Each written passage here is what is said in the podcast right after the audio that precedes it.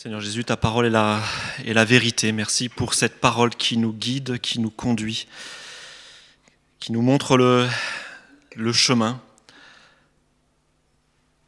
qui nous motive de l'intérieur, qui parle à nos cœurs. Cette parole inspirée par l'Esprit, cet Esprit qui vit en nous, est là. Elle veut nous conduire elle veut nous guider, elle veut nous aider à nous saisir de cette incroyable réalité. Le grand Dieu de l'univers s'est approché de nous pour faire de, nous ses enfants. Seigneur, sans ta parole, sans ton esprit, nous ne pourrions pas le mesurer. Que cet esprit ce matin, Seigneur, nous, nous donne de comprendre ce que tu attends de nous. Amen.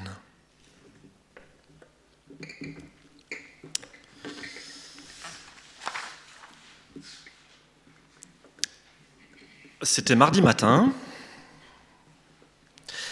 et je réfléchissais à ma prédication. J'étais plongé dans mes réflexions par rapport à la, à la prédication.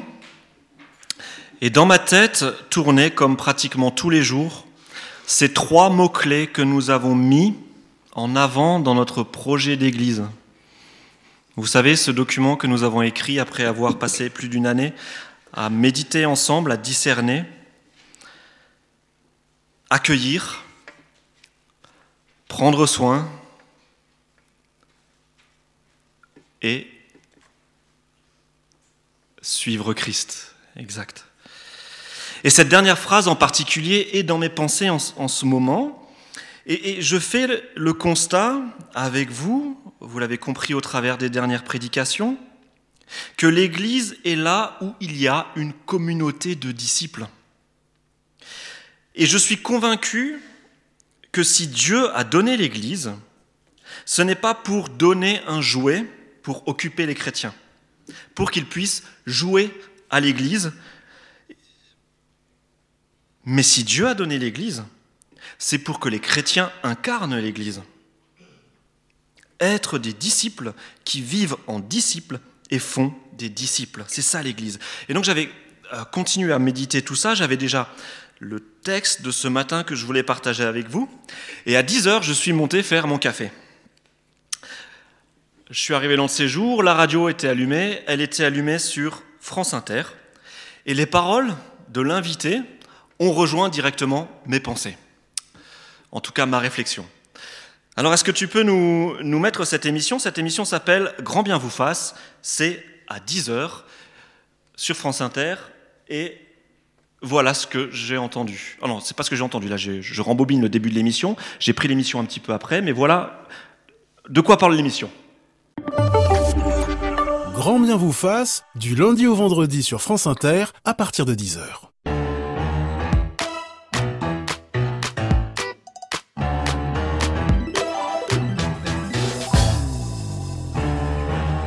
Bonjour à tous, bienvenue dans Grand Bien vous fasse en direct ou en podcast. Et ce matin, on se demande pourquoi la peur contamine nos sociétés. Pourquoi la peur semble gouverner nos vies quotidiennes, sociales, économiques, médiatiques et politiques. Existe-t-il un lien entre nos phobies et anxiétés euh, personnelles et les peurs collectives qui nous assaillent de toutes parts? Peur du terrorisme, peur de l'autre, peur d'être contaminé, peur sanitaire, peurs alimentaires, peur de ne pas réussir sa vie, peur de ne pas réussir son couple, peur de rater l'éducation de ses enfants. Toutes ces peurs semblent durablement ancrées dans nos sociétés. Mais que faire face à toutes ces craintes collectives? Comment les conjurer? Notre invité Ali Magoudi nous aide à y voir plus clair. Il vient de publier un nouvel essai, N'ayons plus peur. Jingle, je salive parce que c'est l'heure du café. Je me suis fait avoir, là j'ai envie d'un café maintenant, mais c'est pas grave. En tout cas, vous avez compris l'émission.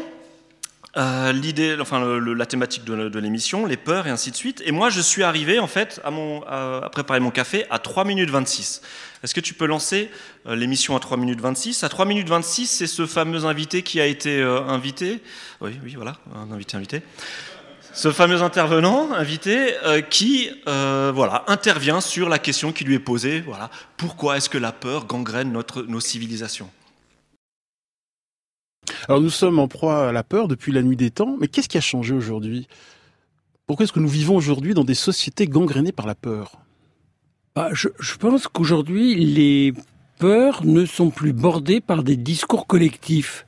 C'est-à-dire que je me souviens, un jour, j'étais dans un bistrot et il y a un inconnu qui m'aborde et qui me dit N'ayez plus peur. Il se trouve que j'étais en train d'attendre une séance de psychanalyse euh, avec un petit noir et je suis euh, frappé par cette phrase qui est énoncée par Jean-Paul II à la radio. Et je me dis, mais pourquoi nous dit-il, n'ayez plus peur? Alors, j'ai pas répondu à cette question à l'époque. Quand j'ai repris euh, euh, cette phrase pour mon ouvrage, je, suis allé plus loin dans le discours et c'était ouvrez les portes au Christ dans la culture, dans la société, partout. Or, s'il y a bien quelque chose que les discours religieux traitent, c'est la peur de la mort. Qu'est-ce qui se passe aujourd'hui? En Occident, les discours religieux ont reflué massivement. Il fut une époque où la laïcité avait pris le relais.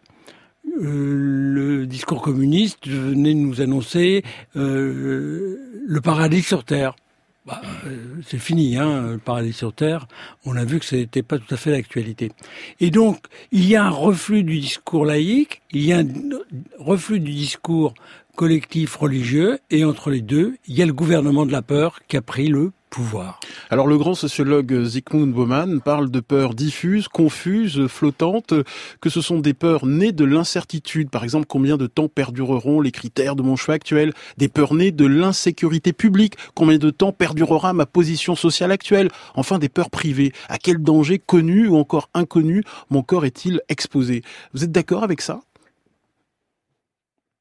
Il y a une réalité euh, sociologique, donc euh, personne ne peut la nier. Mais pourquoi en avoir peur? C'est une énigme. Euh, le premier phobique de l'humanité, c'est Adam. Adam au paradis, un jour, il a peur. Et à quel moment a-t-il peur? Au moment où il entend la voix de Dieu, alors qu'il vient de croquer la pomme. Alors il, il sait ce qui l'attend. Il l'attend d'être chassé du paradis. Il l'attend de devenir mortel. Donc ce premier phobique de l'humanité nous montre le lien entre la peur et la mort. Et entre les deux, ce qui a disparu, c'est la transgression, la transgression par rapport à la loi. Et on voit bien que dans toutes les procédures religieuses, pour être tranquille avec la loi, il faut obéir à la loi et pour prouver qu'on obéit à la loi, on a des rituels dans la vie quotidienne qui montrent qu'on est un bon pratiquant. Et à partir du moment où on est un bon pratiquant, eh bien, on a beaucoup moins peur. On a peur de l'autre, du, de celui qui vous fait l'injonction de d'obéir, mais on n'a pas, on arrête d'avoir peur de tout. Or aujourd'hui, on se trouve dans une situation, on a peur de tout et on n'a plus peur de l'autre on a plus peur qu'avant parce que nos peurs ne sont plus contenues par une croyance collective. En gros, l'individualisme aujourd'hui nous désolidarise du groupe. Avant, on luttait contre nos peurs tous ensemble, et aujourd'hui, on se retrouve aussi plus individualiste, plus seul, mais aussi plus seul face à nos peurs.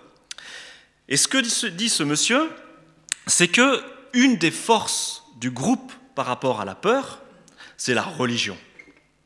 Pour cet homme, la religion apaise la peur. Et face à la peur, peur de la mort notamment, eh ben, la religion propose un système qui permet de se sentir en paix. C'est le système de la loi. Si j'obéis à la loi, alors je suis en paix. Mais il faut que je prouve que j'obéis à la loi. Il faut que ça se sache. Donc pour prouver que j'obéis à la loi, il y a des rituels dans la vie quotidienne qui montrent que je suis un bon pratiquant. Vous comprenez? Il me reste toujours la peur de celui qui me fait l'injonction d'obéir, Dieu, le prêtre, l'imam, le pasteur, etc. J'ai peut-être encore peur de mon voisin qui va penser que je ne suis pas un bon, croyant. Mais si j'arrive à, à convaincre tout ce petit monde, Dieu et ses intermédiaires, que je suis un bon pratiquant de la loi, alors j'ai plus de raison d'avoir peur. J'ai réglé ma situation avec Dieu et du coup, je peux avancer, je suis en règle avec lui. J'arrête d'avoir peur de tout le reste. Ce que dit ce monsieur, c'est qu'aujourd'hui, on a peur de tout parce qu'on est sorti de ce système. On ne sait plus ce qu'est une transgression. Le péché, ça ne veut plus rien dire. On n'a plus peur de l'autre. On n'a plus peur de Dieu. On n'a plus peur du prochain. Mais résultat, bah, j'ai peur de tout le reste. Et donc l'animateur, au début, dit voilà, peur du terrorisme, peur de l'autre, peur d'être contaminé, peur sanitaire, peur de ne pas réussir sa vie, peur de ne pas réussir son couple, peur de rater l'éducation de ses enfants, etc., etc., etc. Voici les peurs auxquelles nos contemporains sont confrontés aujourd'hui. Et je trouve l'intervention de ce monsieur très lucide. Et effectivement, la pratique des rituels religieux apaise cette angoisse existentielle. C'est ce qu'il dit ce monsieur, hein, je cite, Dans toutes les procédures religieuses, pour être tranquille avec la loi, il faut obéir à la loi, et pour prouver qu'on obéit à la loi, on a des rituels dans la vie quotidienne qui montrent qu'on est un bon pratiquant. Et je crois que ce monsieur a raison, il a fondamentalement raison, les religions ont ce système en commun. Et quand on balaye toutes les religions, on retrouve toujours à peu près identique ce vieux système qui nous permet de gérer la transgression. Mais là, vous, en tant que bon chrétien évangélique, vous avez envie de me dire, oui, mais Mathieu, nous, notre foi n'est pas basée sur une religion, nous, c'est une relation. Vous êtes sûr? Sur le papier, je suis d'accord avec vous, Amen. Notre foi n'est pas basée sur une religion, elle est basée sur une relation. Ça, c'est pour la théorie. Mais pour la pratique, sommes-nous vraiment sortis de cette tendance humaine à apaiser notre angoisse existentielle en achetant notre paix avec Dieu au travers d'une transaction? J'adhère à un corpus de croyances, j'adhère à une confession de foi. Je pratique un certain nombre de rites dans le but d'être en règle avec Dieu. Dit avec un vocabulaire plus évangélique, la question que je vous pose, c'est n'essayons-nous pas parfois de nous apaiser, de surmonter une certaine peur de Dieu en s'efforçant d'être en règle avec chaque parole et chaque commandement de la Bible, en se soumettant à certains rituels, comme la lecture de la parole, l'aumône, je ne travaille pas le dimanche, je viens au culte, avec la cravate pour les hommes, avec une jupe pour les femmes, pas trop longue, pas trop courte. Mais on se rend compte que quand on rentre dans ce type de système,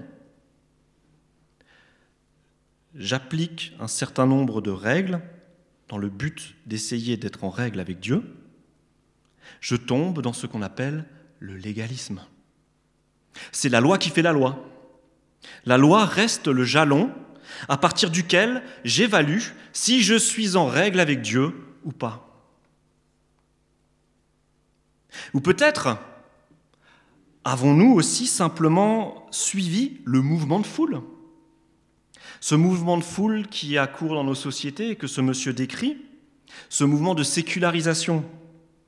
J'ai jeté Dieu par la fenêtre.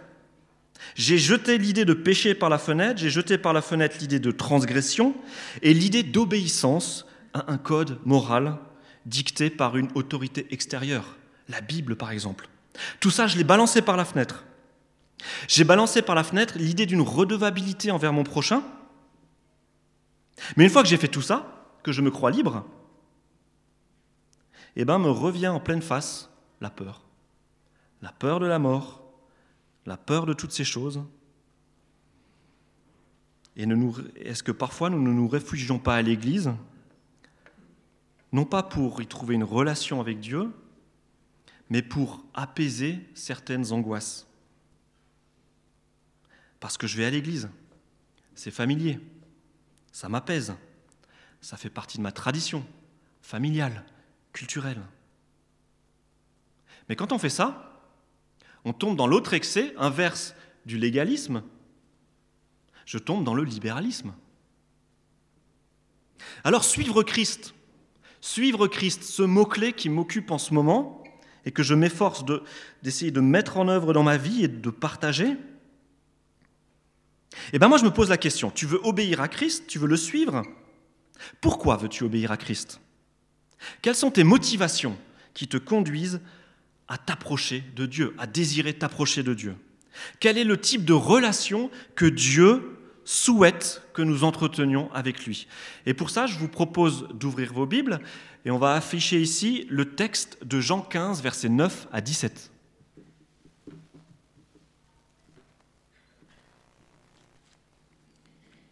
Jean 15, versets 9 à 17.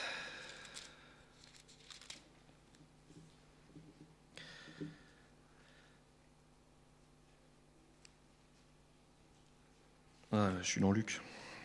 Jean 15, Jean 15, 9 à 17. Comme le Père m'a toujours aimé, moi aussi je vous ai aimé. Maintenez-vous donc dans mon amour. Si vous obéissez à mes commandements, vous demeurerez dans mon amour. Tout comme moi-même, j'ai obéi aux commandements de mon Père, et je demeure dans son amour. Tout cela, je vous le dis, pour que la joie qui est la mienne vous remplisse vous aussi et qu'ainsi votre joie soit complète. Voici quel est mon commandement. Aimez-vous les uns les autres, comme, moi, comme moi-même je vous ai aimé.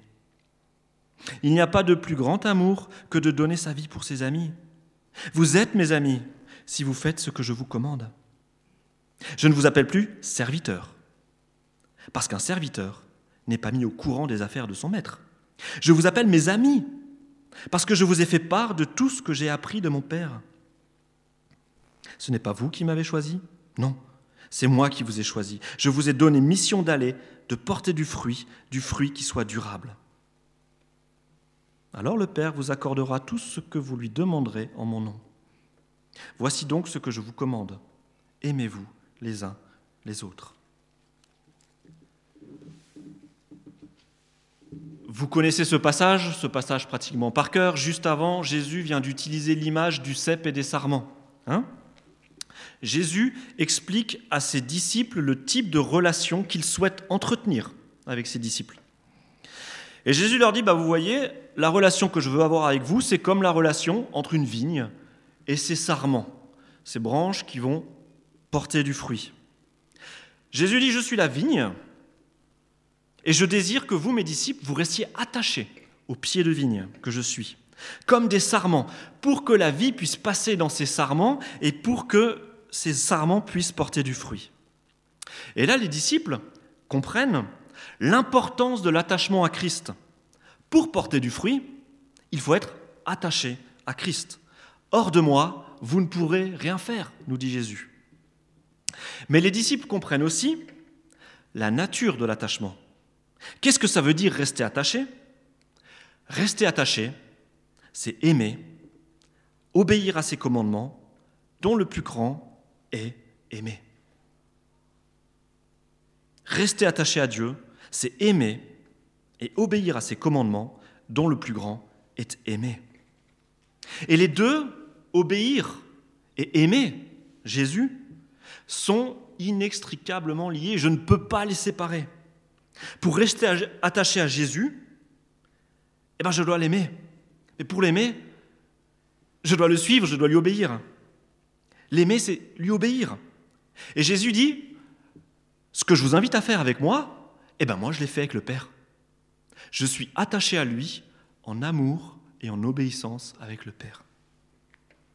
Jean 15, verset 10, si vous obéissez à mes commandements, vous demeurerez dans mon amour, tout comme moi-même j'ai obéi aux commandements de mon Père, et je demeure dans son amour. Puis, je vous explique la logique hein, des, des versets précédents.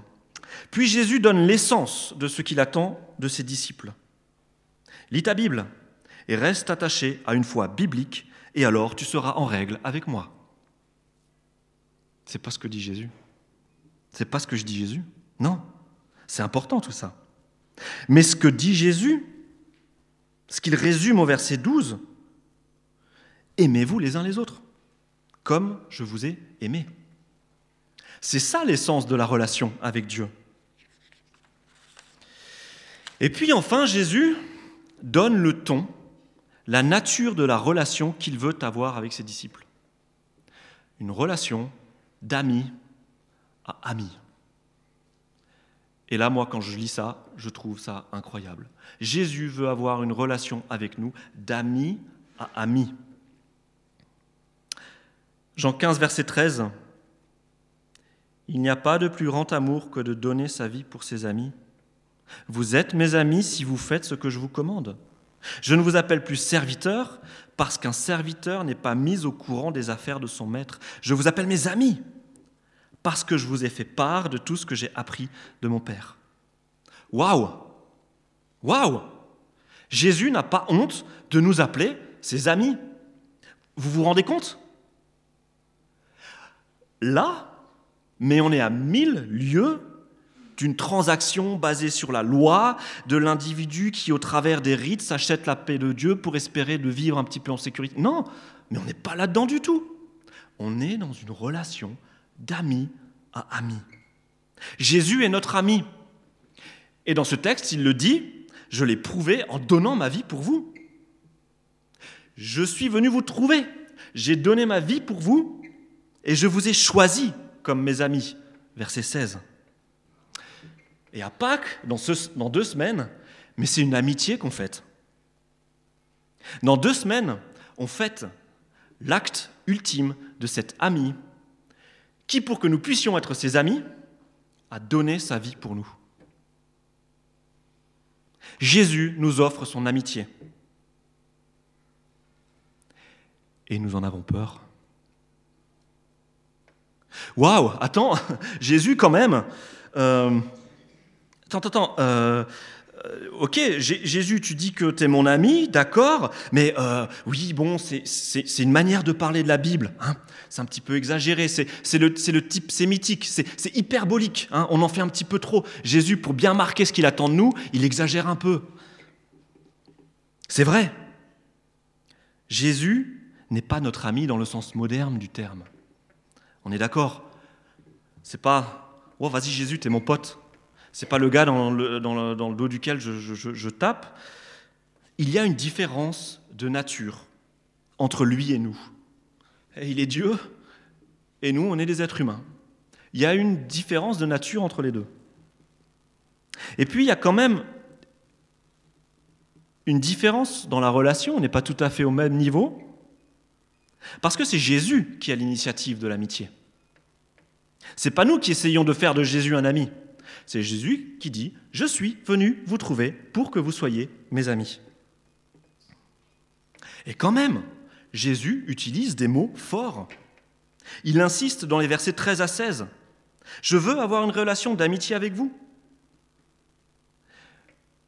Et Jésus, cette relation d'amitié, il l'a rendue possible en donnant sa vie. Ça lui a coûté cher, cette relation d'amitié. Alors cette relation d'amitié, sachons l'honorer, sachons en profiter, et j'ai envie de dire, ne boudons pas notre plaisir. Jésus-Christ nous appelle ses amis, eh bien vivons en amis du Christ. Mes enfants, euh, surtout les filles, et encore, mais quand même surtout les filles, ont parfois des relations bizarres avec leurs amis. Souvent à table, j'entends ça. Papa, Zoé m'a dit ce matin, je suis plus ta copine. Puis le lendemain, à table, on repart pour un tour.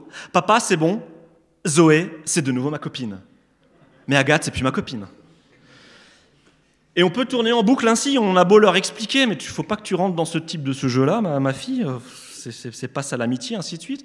On comprend hein, que l'amitié sert à ses enfants à se mettre en valeur, à se rassurer, à découvrir le pouvoir qu'on peut avoir sur l'autre au travers d'une relation, et ainsi de suite. Mais Jésus et l'amitié qu'il nous propose ne fonctionnent pas sur ce mode-là. L'amitié de Jésus est inconditionnelle. C'est lui qui nous a choisis comme amis. Et il l'a payé de sa vie. Et j'ai la sincère certitude que demain, quand je vais me lever, Jésus ne va pas dire, ne va pas me dire, ouais, en fait, Mathieu, t'es plus mon ami. C'est pas possible. Il est mort pour que je puisse être son ami. Et je me rends compte que cette amitié, elle attend un retour. L'obéissance au commandement du Christ, qui se résume dans le commandement d'aimer. Mais l'obéissance n'est pas une condition à l'amitié de Jésus. C'est une conséquence logique. Il ne faut pas rentrer dans ce type de transaction de nouveau. Je vais obéir à Jésus pour réussir à m'acheter son amitié. On retombe à côté dans le vieux travers humain.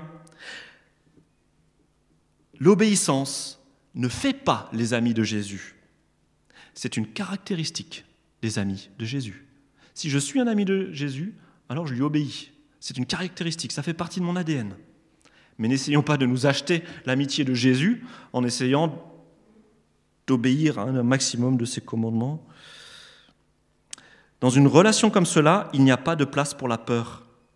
Il n'y a pas de place pour la peur dans le type de relation que Jésus veut avoir avec nous. Et Jean, vous savez, celui qui vient d'écrire ces souvenirs-là et qui vient d'écrire ce moment où Jésus-Christ a partagé cette image de la vigne et des sarments, et eh bien quelques années plus tard, il aura un petit peu vieilli, il va écrire une lettre à ses amis d'autres églises, et il va dire en 1 Jean 4, verset 18, Dans l'amour, il n'y a pas de place pour la crainte, car l'amour véritable chasse toute crainte. Alors mes, mes amis, cette petite musique de fond, je ne suis pas en règle avec Dieu. Elle est peut-être salutaire. Parce qu'elle veut peut-être dire qu'il y a un truc qu'il faut que je règle avec Dieu, on est, d'accord. Mais cette petite musique de fond, à partir du moment où je suis en règle avec Dieu, que j'ai accepté son sacrifice à la croix, eh bien cette petite musique de fond, nous avons du mal à l'évacuer. Et si nous croyons pouvoir évacuer cette petite musique de fond, je ne suis pas en règle, en balançant la religion par la fenêtre, elle nous revient à la figure sous forme de peur. C'est ce qu'on a vu tout à l'heure. Mais l'Évangile nous offre non, pardon, l'Évangile ne nous offre pas sa petite méthode, vous savez, le énième guide de rituel pour être en paix avec Dieu. L'Évangile prend acte. Oui, ou plutôt non, nous ne sommes pas en règle avec Dieu. Ça, c'est le constat. L'humanité n'est pas en règle avec Dieu. Mais Christ a accepté de payer de sa vie pour que la dette soit réglée et pour que nous soyons en règle avec Dieu. Donc, être en règle avec Dieu si j'accepte le sacrifice de Christ, mais c'est fait. C'est fait. Je suis en règle avec Dieu. Et qu'est-ce qu'il faut faire ensuite? Hein C'est toujours ce réflexe. Et je fais quoi ensuite? Eh bien, il reste à l'humain de vivre cette relation qui lui est offerte. Et c'est de cette relation dont il est question en Jean 15. Une relation appelée amitié. Alors cette, amitié, je suis d'accord, elle est assez incroyable, mais c'est la parole. Elle est basée sur la relation que Dieu a avec son Père, Jean 15, verset 10. Parce que le Père a embarqué son Fils dans une relation d'amour, et dans l'aventure du salut, Christ à son tour veut embarquer ses disciples dans cette même relation d'amour et dans l'aventure du salut. Et les disciples à leur tour sont appelés à porter du fruit, embarquer d'autres disciples dans l'aventure, porter du fruit, vivre l'amour entre eux, l'amour avec Dieu. Et l'image que Jésus utilise, elle est très très forte. Vous avez vu dans vos, dans vos Bibles ou dans cette Bible-là, il y a l'image du serviteur et de l'ami. Mais quand on regarde le texte vraiment dans, sa, traduction, le, terme, de serviteur, hein, on imagine le gars qui est, payé euh, relativement bien suivant qu'on soit serviteur d'un PDG ou voilà, mais c'est le gars qui arrive avec le plateau et tout, et puis finalement il a, une bonne, euh, il a un bon statut social et ainsi de suite. Non, c'est pas ça en fait. Hein. Ça c'est la, conception moderne du serviteur. Le texte nous dit esclave. C'est des esclaves. Jésus nous dit, vous n'êtes plus mes esclaves, vous êtes mes amis. Et Jésus opère cette distinction. Du temps de Jésus, et en particulier dans le monde gréco-romain, la société était très stratifiée, codifiée et ainsi de suite. Et l'esclave, c'est quoi? L'esclave, c'est un objet animé à qui on donne des ordres, et l'esclave se doit d'exécuter les ordres et surtout de ne pas poser de questions. Le fils de maison, c'est celui qui, à la mort du père, va hériter de la charge de pater familias, de père de famille. Ce fils, il est formé pour prendre la relève. Son père l'éduque, pourvoit à son éducation pour qu'un jour il puisse reprendre les affaires de la famille. Et les amis du fils, c'est quoi? Eh bien les amis du fils, ce sont bah, les amis du fils qui sont embarqués dans les projets de leur ami. Les amis du fils peuvent participer. Ils se voient confier des responsabilités. Ils sont heureux de participer avec leurs compétences à la prospérité de la maison. Ce ne sont plus des esclaves à qui on donne bêtement des ordres sans leur demander de comprendre. Ce sont des amis que le Fils veut embarquer dans l'aventure. Avec du recul, quand je regarde à mes premières années, les années d'enfance, j'avais deux catégories d'amis. J'avais ceux dont j'appréciais la, compagnie. On se retrouvait avec ses amis et on se faisait des films. On élaborait des plans et des scénarios. On se faisait une cabane. On avait chacun un rôle. Euh, on faisait cette cabane et puis cette cabane, d'abord c'était un vaisseau spatial. Et puis tout à coup, parce que tout, on l'avait tous décidé, bah, c'était plus un vaisseau spatial. C'était un château. Et puis après, c'était plus un château, c'était un bateau. On se montait des aventures et chacun avait sa place et on avançait comme ça. Et puis il y avait des amis que j'appréciais moins. Ceux qui me disaient Viens Mathieu, on va jouer au papa et la maman. Ils me tendaient la dinette et ils me disaient Tiens Mathieu, toi tu es le papa. Et tu vas donner, euh, tiens, tiens, prends le thé, tu vas prendre le thé là, et puis tu vas donner le thé au poney là, à côté, qui est assis à côté de l'ours. Et puis moi je regardais ses amis, je disais, ouais ok, pourquoi? Et là, on me répondait Bah, pose pas de questions, c'est moi la maman, c'est moi qui décide, ok. Tu donnes le thé au poney qui est assis à côté de l'ours. Bonjour l'ambiance. Pour Jésus, l'ami, c'est celui qui fait partie de la bande, qui participe à ses projets et à ceux de son Père. Ce que Christ a fait, c'est qu'il est mort pour moi, pour que je sois en règle avec Dieu et pour que ce soit réglé avec la peur. Goodbye la peur. Je suis ami de Dieu. Et qu'il m'appelle son ami, moi je trouve ça incroyable. Qu'il veuille m'impliquer dans ses projets, je trouve ça incroyable. Mais là où je trouve que Jésus fait fort, c'est que cette amitié, c'est une amitié, regardez bien, qui est basée sur la connaissance. Sur la connaissance et la responsabilisation. Je vais vous expliquer. Les rituels religieux pour s'acquérir les faveurs du divin, ça n'a aucun sens pour l'Évangile. Le fait si, mais ne fait surtout pas ça sans comprendre pourquoi, c'est hors sujet. Ça n'a pas de place dans l'Évangile. Je vous appelle mes amis parce que je vous ai fait part de tout ce que j'ai appris de mon Père. Nous sommes les amis de Jésus parce que Jésus nous a révélé tout ce que son Père lui avait révélé. Jésus nous embarque dans une aventure. Et il veut que nous comprenions ce qu'il veut. Il veut que nous comprenions ce qu'il ne veut pas. Le pourquoi, le comment. Ok, Dieu ne nous a pas tout révélé. C'est vrai, Dieu ne nous a pas tout dit. Il reste plein de points d'interrogation. J'ai bien des difficultés à vous expliquer le pourquoi du mal, par exemple. Dieu ne nous l'a pas révélé. Il va falloir attendre. Mais ce qu'il nous a révélé, il veut que nous le comprenions. Il ne veut pas d'une relation d'esclave où il est là et il dit tiens, tu fais ça. Il veut une relation d'amis où nous cherchions à comprendre sa volonté et où nous la mettions en pratique. Et là, je vais vous citer un passage d'Alfred Kuhn, que vous êtes sans doute beaucoup à connaître. Alfred Kuhn a dit dans un de ses livres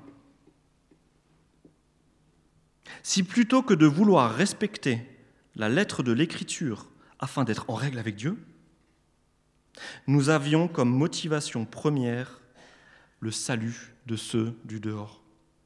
eh bien nous changerions peut-être notre pratique sur bien des points. Tout en gardant à l'amour de Dieu sa juste priorité sur l'amour du prochain et en cherchant à plaire à Dieu avant de plaire aux hommes. Ce que veut dire cet auteur, c'est que trop souvent notre réflexe, c'est être en règle avec Dieu. Mais en agissant ainsi, je sacrifie souvent le commandement d'amour qui est premier. Et dans le contexte d'Alfred Kuhn, lorsqu'il cite ça, cet auteur parle des dégâts que les chrétiens ont faits au niveau de la place donnée aux femmes dans l'Église. Cet auteur se rend compte que les femmes ont une place dans l'Ancien Testament. Dieu donne une place aux femmes dans l'Ancien Testament. Et lorsque le Christ vient, il libère les épouses. Jésus est accompagné par toute une bande de femmes. Ces femmes ont des incroyables libertés et c'est choquant pour l'époque. À la Pentecôte, les fils et les filles annoncés par Joël, le prophète Joël, prophétisent. C'est le signe que le royaume est là. Et l'Église primitive elle vit cette incroyable liberté des hommes et des femmes, à Corinthe, Éphèse et ainsi de suite, parle, prophétise dans l'assemblée. Et qu'a fait l'histoire de l'Église? Parce qu'il y a un ou deux versets difficiles qu'on a du mal à comprendre, on a préféré dire aux femmes, écoutez, laissez-nous faire les hommes, c'est nous qui gérons dans la hiérarchie. Et on se retrouve avec des institutions où il n'y a que des hommes à gérer, qui gèrent. Tout ça pourquoi? Parce qu'il y a un ou deux versets difficiles à comprendre avec lesquels il faut être en règle. On a trop peur de regarder l'équilibre de l'écriture, d'essayer de comprendre ces deux versets et de dire Ouais, Seigneur, révèle-moi, qu'est-ce que tu veux dire par tout ça? On préfère être en règle. Et le problème, eh ben, c'est qu'on fait des dégâts. On fait des dégâts lorsque notre motivation, c'est la peur, la peur de ne pas être en règle avec Dieu, et qu'on oublie l'amour. Ça, c'est un exemple hein, de l'histoire de l'Église. Mais dans mon histoire à moi, dans l'histoire de notre Église, combien de dégâts avons-nous fait dans nos relations? Parce que nous avons préféré être durs avec des frères et des sœurs, parce que nous avions peur de ne pas être en règle avec Dieu au lieu de considérer ses frères et sœurs avec amour. Et je continue la citation de, Alfred Kuhn. Nous avons vu que Jésus passait souvent par-dessus la lettre de la loi pour aller à l'esprit qu'il avait inspiré. Ce faisant, il a provoqué l'opposition des pharisiens, attachés au respect scrupuleux de tous les détails de la loi, pour s'assurer les bonnes grâces du législateur. Vous voyez, c'est le retour de la vieille peur de la transgression dont l'Évangile veut nous libérer et nous a libérés une fois pour toutes.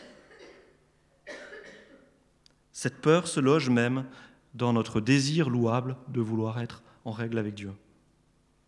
Mais Jésus-Christ a fait de nous ses amis. Il n'a pas fait de nous des esclaves tenus à l'écart des projets du Maître et dans la crainte perpétuelle de ne pas être en règle avec le Maître.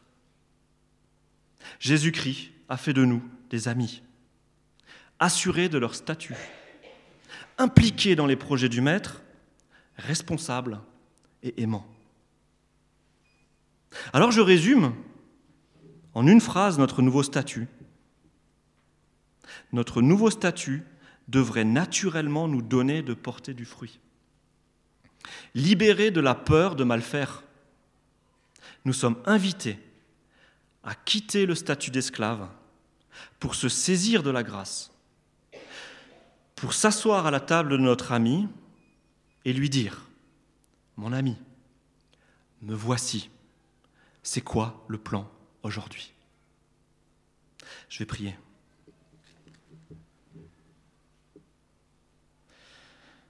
Seigneur Jésus, merci pour cette amitié que tu nous offres. Et c'est vrai, Seigneur, cette amitié t'a coûté très cher.